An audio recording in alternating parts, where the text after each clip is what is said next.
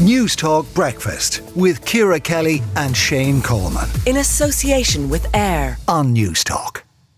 Careless stewardship and indifference to proper process that has sown the seeds of the crisis. They are the words of Siún Ní Raghallaigh, the chair of the RTE board, in her opening statement yesterday to the Oireachtas Committee on Media. Shane Ross, former minister um, and, of course, uh, author and journalist, uh, joins us now. Uh, Shane, what did you make of yesterday's latest revelations? Good morning, Shane. I, it was, you know, I suppose it was it was compelling viewing, and I, I, most of the people in the country I know were, were watching it, but it was very, very depressing because what you just quoted there is uh, is the chair of RTE talking about people who were sitting uh, beside her, uh, and you're seeing a dysfunctional operation at work, uh, very publicly exposed as as being a situation of acute scandal. I, I mean, what what we are seeing here is a an operation where it, which has no chief executive, where, where it has a, a board not functioning with its with its executives. You have a minister who is struggling to, to, to try and put some shape on it. You have a staff whose morale is at rock bottom. And that's all exposed in, in public, and public trust has been lost. So I, I came away kind of kind of depressed. But I, what I do think is that uh, obviously the executive who were there yesterday are a busted flush in that they haven't got the confidence of anybody that I can see at the moment, realistically. But I do, do I also see questions that haven't been asked out to the board itself, who are sitting there pointing their fingers at the executive.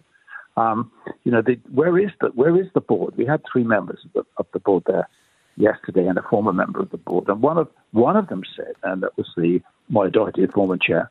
She said that a deliberate decision had been made by the executives not to consult and not to not to cooperate. In other words, not to give information uh, to the board. So you've had this going on for many many years, and I, I think the questions to the board should be asked as well as to the executives to say how did this happen? Were they not mm. asking the right questions? Some of the board members of RTE who haven't appeared at the PAC, at the PAC or, or the media have been there since 2014.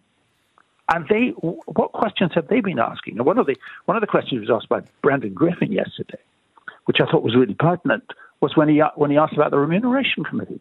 This broke out about pay. This is what happened. There is a remuneration committee of the board, which is meant to oversee pay, whose job is to talk about pay and find out pay and make recommendations about pay.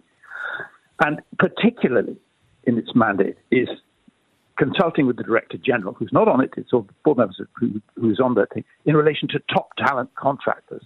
That's Ryan Tubridy and Code. Now, what happened to that committee? What was the board doing there? What That committee didn't sit for two years out of the last six for some extraordinary. For some extraordinary it, it does seem like an omission, but even if they had been sitting, they wouldn't have been aware of the arrangement, the special arrangement. Nobody seems to have been aware of that arrangement, bar one or two people. Well, they, they obviously should have sat more often than once a year maximum. And they obviously should have asked questions. Boards are there to challenge executives. That's what the point of the board is for. And the board in this case, and in, not just in the case of remuneration, but it's one, quite patently, obviously, was not challenging the executive because they didn't seem to know what was going on. Now, so, this has been going on for years and years and years, but the board doesn't seem to have challenged them on any of the issues which have emerged. So what you see, what I saw yesterday, is a board that was captured, and that's quite a common problem in, in, in the corporate world. A board which is captured by its executives. Its executives are kind of working separately from the board, as Moya Doherty really pointed out. Uh, but the board is actually tacit and complicit in that and not aggressively asking those questions, which would have exposed some of these problems at some stage. Does that mean that, I mean, there's been lots of talk about the executive board and, and should there be resignations there? I mean, do you believe, and uh, to be fair, Siún Ní Raghallaigh isn't long in the door, but do you believe there should be a new board appointed? I do. I think it's absolutely essential at this stage because, I mean, you're right. She hasn't been there for very long. She only came in last November, and this was bounced on her by the auditors, I think, in March, in early March.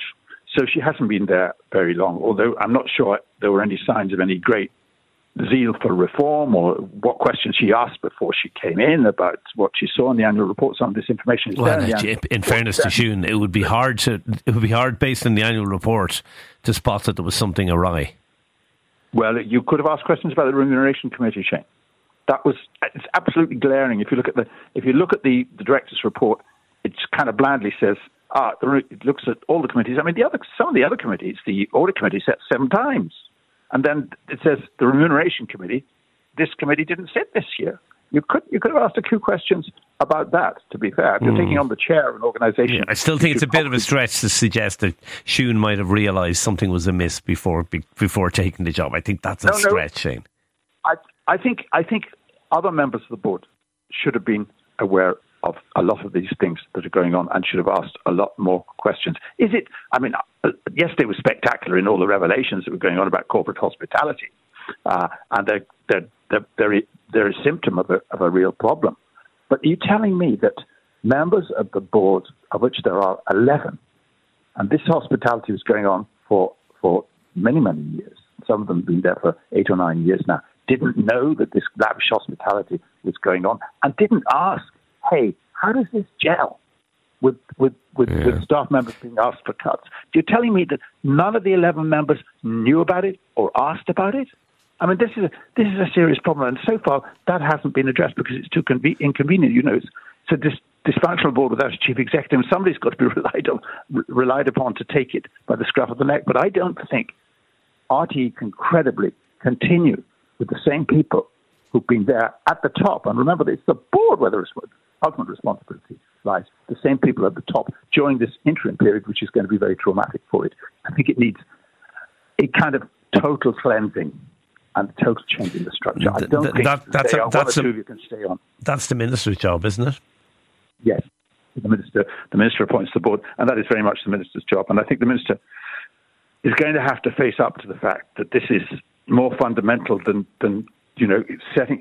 I, I think she means very well in what she's doing, but to set up, you know, reviews which are going to take eight months, I don't think that's enough. It's not going to keep the staff happy, who, whose jobs are now looking as if they're, you know, in jeopardy. Some of them, because it's quite obvious that the commercial revenue is falling, sponsorship has been withdrawn on certain programs, and the, the immediate future is is critical. They are short of money. They're living on an overdraft, and I don't think it's going to be sorted by having reviews, which, by the way, you know, governments by their nature will then come and pick bits and pieces out of the views, which yeah. will take another month or two while, while the situation deteriorates. So I think it's what struck me yesterday was it, was it was despair in some ways, in that steps have to be taken urgently. It's not good enough to set up reviews at this stage. Shane Ross, um, author and a journalist, uh, thank you for talking to Newstalk Breakfast uh, this morning. Let us know your take on all of that.